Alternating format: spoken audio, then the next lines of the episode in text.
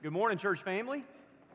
It is good to see you here this morning on this beautiful April morning. Um, I just want to say a quick word. In our next service, we will have a, be having a parent child uh, dedication. So if you want to stick around and see some very cute children at the beginning of next service, I invite you to do that. I'm reminded because there's a crayon on the podium here. Um, and uh, maybe I'll use that later to highlight some things. But if you have your Bibles this morning, please turn to Esther chapter 5. Esther chapter 5. Um, this morning, um, as we get into Esther chapter 5, I want to kind of give you a recap of last week. And so, last week in chapter 4, we found Esther at the crossroads of faith, right? She was confronted by Mordecai with the news of the edict from King Ahasuerus that now her family and her people are in imminent danger. So at this point in Esther's life, she has to decide is she going to respond in faith by approaching the king, which I'll remind you was against the law, or she could choose the path of withdrawal and silence, retreat back into the palace and pretend that nothing is wrong, and then watch her people be destroyed. And at this crossroads of the very purpose of her life, Esther chooses faith. Esther chooses to go to the king to risk it all, trusting God to do what only he can do. Now, here in, in chapter 5, we're going to see how all of this unfolds as Esther actually approaches the king. So there's a lot of questions, right? If you're following along in the story and you know, you, you have, maybe you haven't read the story. I hope you have. So there are spoilers, spoiler alert coming up. But we have to ask the question well, how is the king going to respond um, to Esther's approach? What is Esther going to say to him? You know, what about Haman? What is he going to do? And what's God up to in all of this? And what we're going to see here is the spoiler alert. What we're going to see is that through God's providence, through God's wisdom, Haman, who is the enemy of the Jews, will be given just enough rope to hang himself. We've heard that before, right? It's, we've heard that before uh, growing up that someone has just enough rope to go out and hang themselves. And so that's what's going to happen to Haman. God's word is clear all throughout scriptures that God is able to reverse the evil plans of others and turn back that evil onto themselves. Listen to Proverbs 26 27. It's amazing how Proverbs um, is filled with wisdom um, that's applied in Esther. It says in Proverbs 26 27, Whoever digs a pit will fall into it and a stone will come back on him who starts it rolling. So, there, God is able to reverse the evil plans of others. In Psalm 7 14 through 16, it says this Behold, the wicked man conceives evil and is pregnant with mischief and gives birth to lies. He makes a pit, digging it out, and falls into the hole he has made.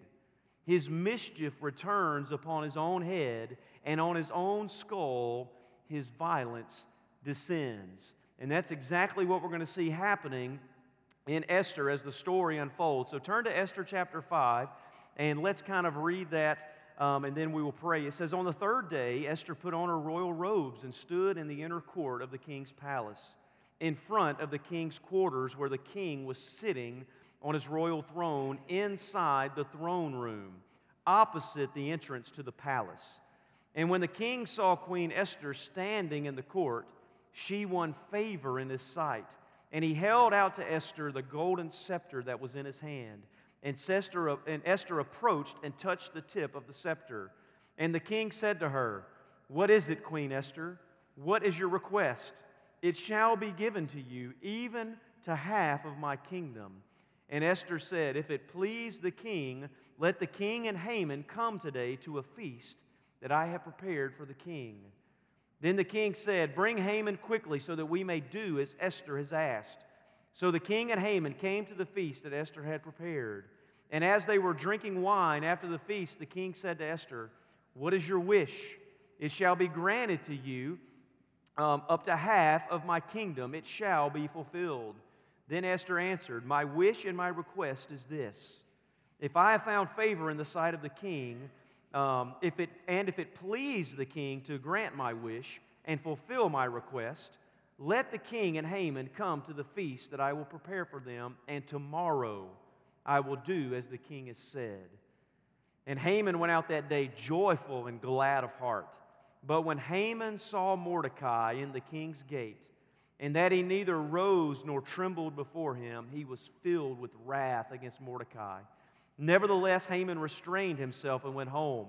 And he sent and brought his friends and his wife Zeresh. And Haman recounted to them the splendor of his riches, the number of his sons, all the promotions with which the king had honored him, and how he had advanced him above the officials and the servants of the king. Then Haman said, Even Queen Esther, let no one but me come to the king, come with the king to the feast she had prepared. And tomorrow also I am invited by her together with the king. Yet all this is worth nothing to me so long as I see Mordecai the Jew sitting at the king's gate. Then his wife Zeresh and all his friends said to him, Let gallows 50 cubits high be made, and in the morning tell the king to have Mordecai hanged upon it. Then joyfully go with the king to the feast. This idea pleased Haman, and he had the gallows made. May the Lord add a blessing to the reading of his word. This morning, my, te- my title this morning is Providence versus pride. So, as we walk through the text today, I'm going to try to contrast what we see in Esther and what we see of God's providence, and then what we see controlling Haman, which will ultimately lead to his downfall. So, let me say, let's look at first, my first of three points. First, notice um, Esther's prayerful preparation. Prayerful preparation. If you look there in verse 1, and verse 1 tells us that on the third day, Esther approaches the king. Now, that's important. Don't skip over that. At the end of chapter 4, Esther had asked all of the Jews in Susa to fast and pray for three days before she approached the king. And so, all of the Jews in Susa, along with Mordecai, have been seeking God's help. They have been mourning, lamenting, praying, fasting, and repenting as they face imminent destruction this is what all of the Jews are doing, seeking God's favor. And on the third day, it says that Esther put on her royal regalia and then she approached the king. Now, this would have distinguished her as she put on her royal robes, this would have distinguished her in the court as the queen. According to scholars, her robes would have been made of Phoenician purple with gold embroidery worn over white and purple garments. You can imagine that these would have been incredibly costly and beautiful, second only to the robes worn by King Ahasuerus himself. No one would have been dressed as Queen Esther.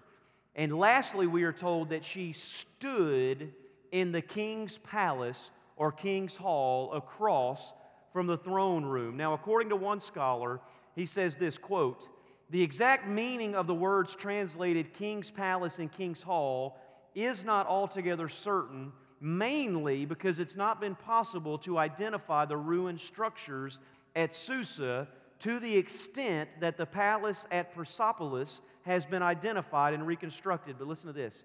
He says, there in, in Persepolis, which is a mirror of Susa, he says, there the Apadana or Hall of Pillars with its 36 columns, soared to a height of 65 feet, and its pillars were, quote, the most splendid and airy columns ever produced by the hand of man.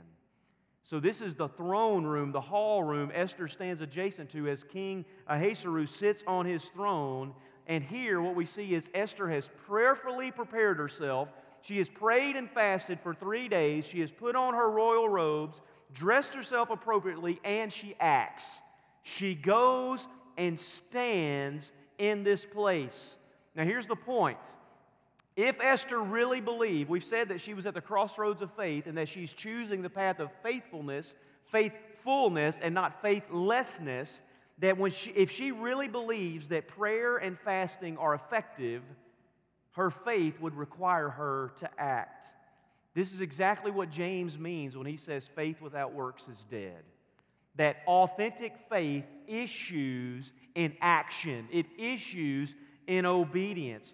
That's what happens. I said it last week and I'll reiterate it again this morning. God's people are called to pray and act. We are called to act and pray. Those are not mutually exclusive. We use the spiritual means that God has given us and we act with the other means that God has given us. So here, Esther is risking it all, trusting God to move, even though she doesn't know the outcome. But she is prayerfully prepared. Now, here's what I want to say to you Christian, what are you praying for that only God can do? What are you praying for that only God can do? Who are you praying that God will touch and minister to? Who are you praying that God will bring into his family to bring them to salvation and make them a follower of Jesus? Are you actually even preparing yourself through prayer for God to act and move in your life? Are you doing that? That is what Esther is doing here. Then, like Esther, you have to pray and act. You have to do both of those things. Be the means that God uses. Be prayerfully prepared to be an instrument fit for use in God's kingdom, that God would use you to minister to others, to bless others, but it takes it's a risk. You have to pray and act. That means don't just pray. Pray and act. It doesn't mean don't just, it doesn't mean just to act, but act and pray. But Esther here is prayerfully prepared to approach the king, which leads me to my second point. Because she's prayerfully prepared, Esther is also poised by providence. She's poised by providence. If you look back at verses 2 through 8, um, you see this that Esther carries herself in a different way than all of the people around her. She, is, she has an air about her, and she is poised in a way based on her trust in God's providence. And as usual in the book of Esther, God is moving and God is working to bring about his purposes, though the author never mentions it. God is never mentioned through this section here, but this section is filled with hints, with indicators of God's silent sovereignty. And I want to point out three. Three ways you see God, God's providence at work in verses 2 through 8. The first indicator we see is that Esther stands in the court of King Ahasuerus. Um, sorry, the first indicator is seen as Esther stands in the court of King Ahasuerus. Notice that in that moment, the text says that when the king sees Esther, Esther wins favor in his sight.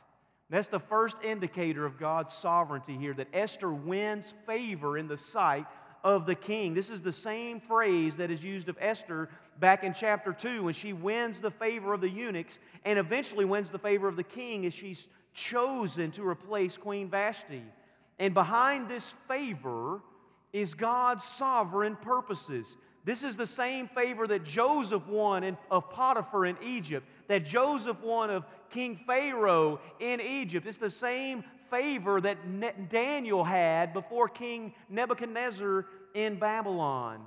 And here, God has moved Ahasuerus to see Esther with favor and extend to her the golden scepter. I'll remind you of Proverbs 21 11. It says this The king's heart is a stream of water in the hand of the Lord, he turns it wherever he wills. Behind King Ahasuerus' favor is the sovereign hand of God turning the king's heart toward Esther. The second indicator of God's providence is found in Esther's request. Um, the king approaches Esther knowing that there's a real reason for her to come unannounced. The king knows that if Queen Esther is dressed this way and she risks her life to come into his presence, that something actually is going on. And notice, um, she wouldn't have just risked her life to dress up nicely. I mean, that's not what she does, right? This is not, she hasn't seen the king for 30 days. She's not, she doesn't just want to put on her robes to have a fashion show and walk in and make a scene and risk her life. And so the king comes to Esther, and look what he says. He says, What is it, Queen Esther? What is your request? It shall be given to you, even up to half of my kingdom. Now, some of you might read that and go, Well, that's, that's a lot of favor. Esther can ask for half the kingdom. That's quite generous, King Ahasuerus, but I want to remind you that that is simply a formal greeting of the king. He's not saying anything extra there. All he, that's just a typical formal greeting of a king. And we know that because according to Herodotus, the historian, he tells a story of another woman whose name was Artaynte, who took advantage of King Xerxes, King Ahasuerus, when he made that same promise, and she asked for the beautiful robe of another queen, a Amestris, who was his wife at the time. And the results were disastrous because he put her to death. She took advantage of that request, and the king said, Okay, you can have the robe. And then he said, Oh boy, okay, guys, go kill her because I want the robe back. Um, that's what the king's doing. But, the, but we see this as an indicator of God's providence here. After the king's greeting, here's the point. After the king's greeting, we expect Esther at this moment just to come out with her complaint. Like, Esther, you have the, you've won the king's approval. He's given you the golden scepter. Make your request. Lay out the edict. Tell him the problem. That's what we expect to happen, but that's not what happens, is it? We see here the use of wisdom in God's providence. Esther doesn't just come out and make a request. There's at least three reasons. Here are the reasons. Number one, it wasn't the right setting right? The king was surrounded by his entourage and his security and his handlers, and Esther knew that the king wasn't prepared for the brunt of the charges that were about to be levied against the king's number one official. It's not the right setting. But second, it wasn't the right audience, right? And as I said, the entourage is there, but you know who's not there? Haman. Haman is not there. And so um, Esther wanted to make her accusation in the presence of both the king and Haman, and th- which would certainly catch Haman off guard eh, without any help from those that would support him. So you see wisdom in Esther coming out here that I'm not going to make it in front of all your entourage. We're going to have a private meeting where I will talk to you and Haman alone. And then, third, I want to say here, it also wasn't God's time. It's not God's time. How do I know that? There are many things in the, that there are many things that we don't know yet in the story that have to take place. Haman is about to double down on his hatred of Mordecai after this first banquet with the king and Esther. He's about to build gallows that will ultimately be used for him to be hanged upon. And also, God is about to give Ahasuerus a very sleepless night later on where the, where the record keepers have to come and read to him. And on that sleepless night, when the recorders come and read to him, they're going to read about Mordecai's heroism in saving the king from murder. And in God's coming providence, Mordecai will be honored by Haman. See, it's not God's perfect time yet. That's why we see God's providence. But there's a third implied evidence here of God's providence something that's going on behind the scenes. Um, for those of you that like shows like Downton Abbey, and you like shows like The Crown, and you like shows like The West Wing, and you like shows like um, others, I could give you a lot of other examples, but all these, all these shows that revolve around people of power and all the political maneuvering going on behind the scenes between people jostling for position and working for, working for a promotion, what we notice here in God's silent providence is that throughout this whole episode with Esther, with the king, and with Haman, none of Esther's women, none of the women that are with Esther, none of Esther's eunuchs, none of them who know her identity as a Jew go and tell Haman or the king. Isn't that amazing? That in a palace filled with people who want to politically jostle and look for position and look for honor, who could go and get a promotion by saving Haman, who's one of the wealthiest men in the empire, who could go to the king and say, Hey, there's a plot afoot against Haman and you need to know about it. They could have used this to get promotions or payment, but they didn't. So God not only gave Esther favor with, with the king, Esther had favor with all of the people that were surrounded, that were surrounding her, her attendants and her eunuchs. Now, here's what I want to say about this Esther is poised by providence. Everything about her is poised by her trust and faith that God will work this out. Esther's faith and trust in God leads her to carry herself with a certain posture. If you noticed here, she's poised with wisdom. She's poised with wisdom. She knows now's not the right time to bring this up. She's also poised with humility. She goes into the court, she stands there, she's filled with courage, she's filled with boldness. Now, those are characteristics that arise from a heart that is anchored in the truth of God's sovereign providence. If your heart is anchored in the truth of God's divine providence over all that happens, then you will carry yourself in a different way than all of the people around you. What do I mean by that? When you trust God and you are anchored in His providence and you walk by faith, there's no need to be foolish. There's no need to be prideful. There's no need to be arrogant. There's no need to be anxious or worry filled. You see, all of those are signs of someone who doesn't actually trust in God's providence because they're filled with something that's not rock solid, it's not built on a firm foundation. And let me tell you, and those who walk with confidence in God's sovereign rule, those who are poised by providence, they also have no need to fear any man or any king. They're not controlled by fear. You don't run the universe, God does.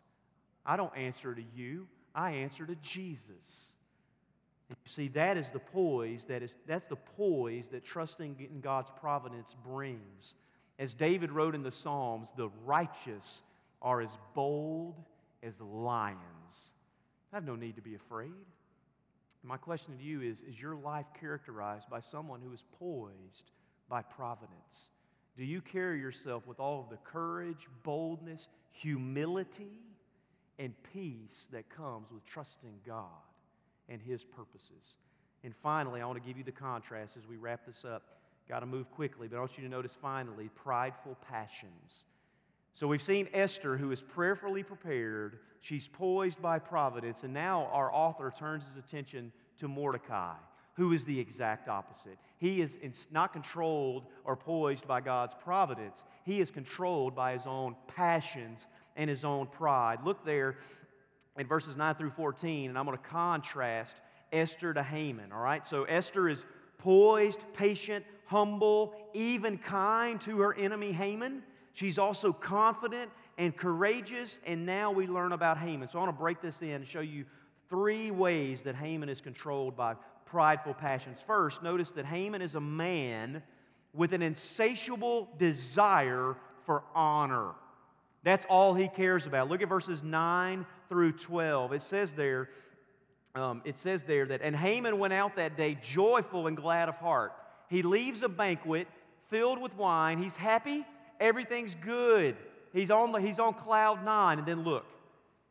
But when Haman saw Mordecai in the king's gate, and that he neither rose nor trembled before him, he was filled with wrath against Mordecai. Nevertheless, Haman restrained himself and went home. And he sent and brought his friends and his wife Zeresh. And Haman recounted to them the splendor of his riches, the number of all his sons, and all the promotions with which the king had honored him, and how he had advanced him above all the officials and servants of the king. And Haman said, Even Queen Esther, let no one but me come, come with the king to the feast she prepared. And tomorrow also I'm invited by her together with the king. This is pride. Notice all of the personal pronouns in this section. Notice that he sent and brought his friends and his wife Zeresh he recounted the splendor of his riches, the number of his sons, which is 10, and how the king had honored him, and how he was advanced over all the others. And Queen Esther had only invited him to her feast. He's a man that has an insatiable desire for honor. But Haman, secondly, is a man of rash and fickle emotions. You notice how he goes. Um, look at the roller coaster ride of his emotions. First, he's, he's joyful and glad from the banquet.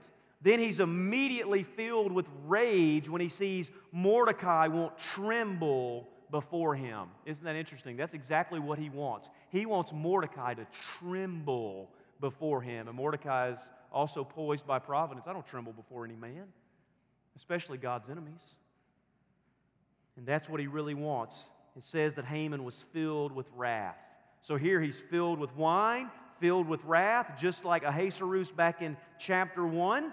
And now Haman is in exactly the same shape. And here's what I want to say I, made this point earlier in, in Esther. Whatever you fill yourself with must come out of you. Whatever you fill your cup up with, it will run out onto other people. And so I just want to say that if, you feel, if, your if your heart is filled with anger, when you are squeezed, anger will come out of you. If you're filled with lust, then lust will come out of you. If you are filled with drugs and alcohol, let me tell you what's not going to come out of you self control. That's not going to be what happens. The Bible says that Christians are to be filled and controlled by the Spirit of God. But notice also, he's a man filled with pettiness and wrath. Haman has everything anyone could ever want, and yet that's still not enough. Look at verses 13 and 14. Notice, notice the language here. Then, uh, sorry, uh, let me get in the right spot here. Verses 13 and 14. It says there, Yet all this, all of his accomplishments, all of his wealth, all of his family, all of his riches, all of his promotions, all of his power, all of his authority, yet all this is worth nothing to me. As long as I see Mordecai the Jew sitting at the gate. Then his wife and his friends said to him, Let gallows 50 cubits high be made, and in the morning tell the king to have Mordecai hanged upon it. Then joyfully go with the king to the feast. This pleased Haman, and he had the gallows made. Isn't that amazing that this man has everything the world would ever want, and it's still not enough? That is petty. That shows you the fickleness of this man's emotions. All, and listen, listen, think about telling your friends, your family, and your spouse all of you are worth nothing so long as someone else doesn't recognize my greatness. Think of saying that to someone else. Think of the pride, the hubris that would fill someone to say, All of you are worthless so long as this one man doesn't honor me. That is crazy. Haman, and here's the point Haman's already gotten what he said he wanted. Haman has what he says he wanted. He has an edict from the king that has been sent out to exterminate all the Jews, but that's not enough any longer. He cannot wait and be patient. And I want to say that's what sin does to us. Sin does that exact same thing. It makes promises it can never keep. Sin says, if you just get this, you'll be happy and satisfied. That's a lie. Sin says if you only had that job or that car or that relationship or that amount of money, you would be satisfied. Haman has all of that, folks.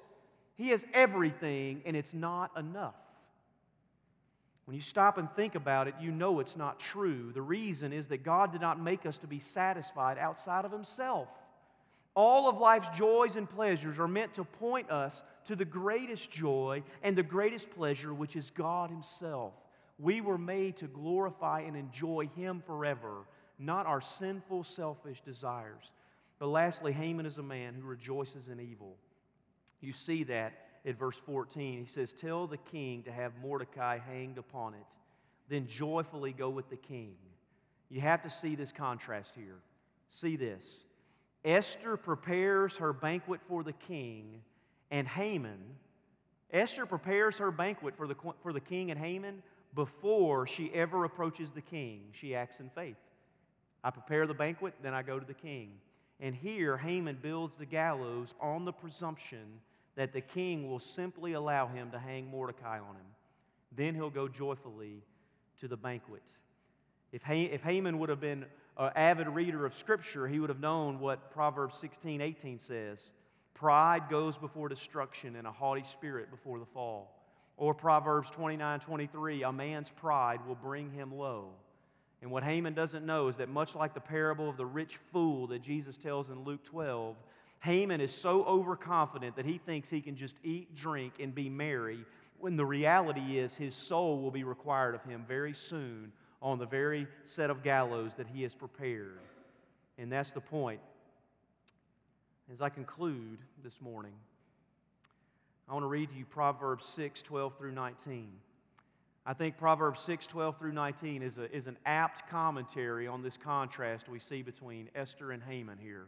A man who's controlled by his passions and pride. Listen to Proverbs 6 12 through 19. I want you to get that reference because I want you to be able to look at this and read it along with me. Proverbs 6 12 through 19. So turn there. Listen to what the Bible says. A worthless person, a wicked man, goes about with crooked speech, winks with his eyes, signals with his feet, points with his finger. With perverted heart, devises evil, continually sowing discord.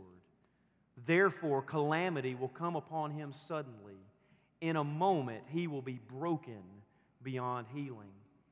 And listen to this there are six things the Lord hates, seven that are an abomination to him haughty eyes, a lying tongue, hands that shed innocent blood, a heart that devises wicked plans, and feet that make haste to run to evil.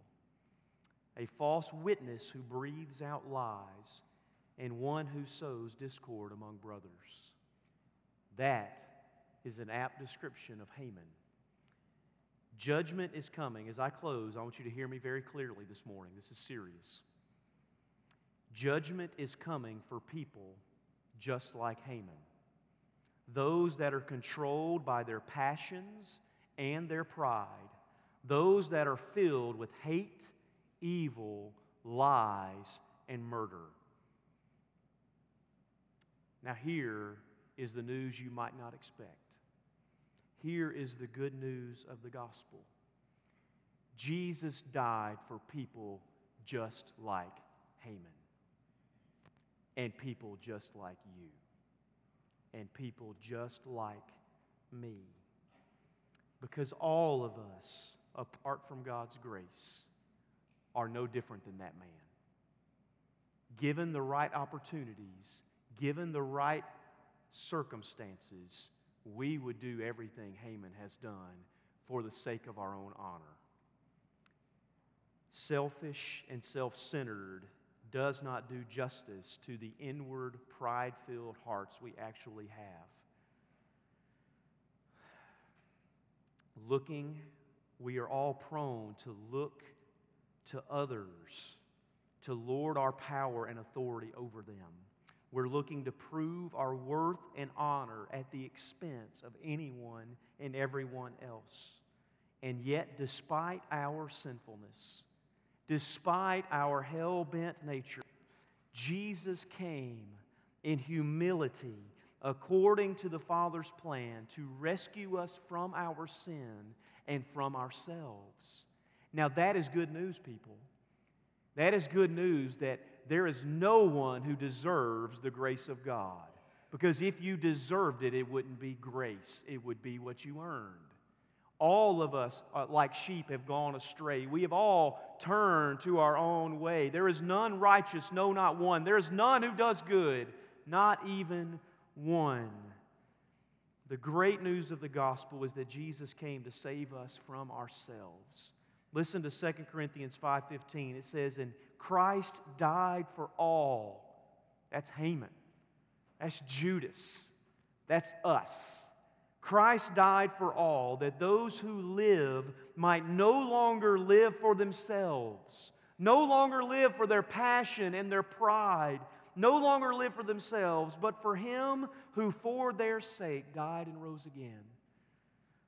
See, it's very easy for us to bring judgment upon Haman, isn't it? It's very easy for us to point and go, God, I'm so thankful I'm not like that man. I thank you that I'm not like that tax collector. Thank you I'm not like that publican. Thank you I'm not like that sinner.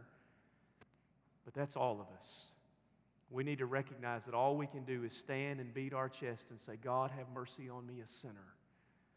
That's the good news of the gospel. So, my point this morning is if you have never come to Jesus, you need to recognize that judgment's coming for you, just like it's coming for Haman in this story. And there is no escape. Our sin is, our, is the gallows we have built for ourselves that we will be hanged upon we will be condemned not because of someone else. We don't get to blame it on the hypocrites, we don't get to blame it on other people. Our sin is our own undoing. And the only rescue we have is Jesus by his grace. Jesus died for people just like Haman and just like you. This morning, if you don't know Jesus, I invite you to turn from your sin, fall in repentance, and receive Jesus as Lord. And if you're a Christian, There's two things. Are you prayerfully prepared for ministry? Are you poised by trusting in God's providence? And are you grateful for the grace that has come to you through Jesus? I want to pray for us this morning and then we'll be dismissed. But if God's speaking to you, I hope after the service you'll come and find one of us and let us pray for you or talk to you about Jesus. Father, would you meet with us now as we go? And Father, would you be glorified? Father, would you draw near to us? And Father, may we walk in, in a manner that is pleasing to you in every respect. Father, may your grace shake us, awaken us, and Lord, may it just create in us hearts of worship, hearts of gratitude, hearts of service before you to all people for the glory of Christ. We pray this in His name. Amen. May God bless you as you go. Amen. Thank you, Brother Henry, for leading us in worship and choir and praise team.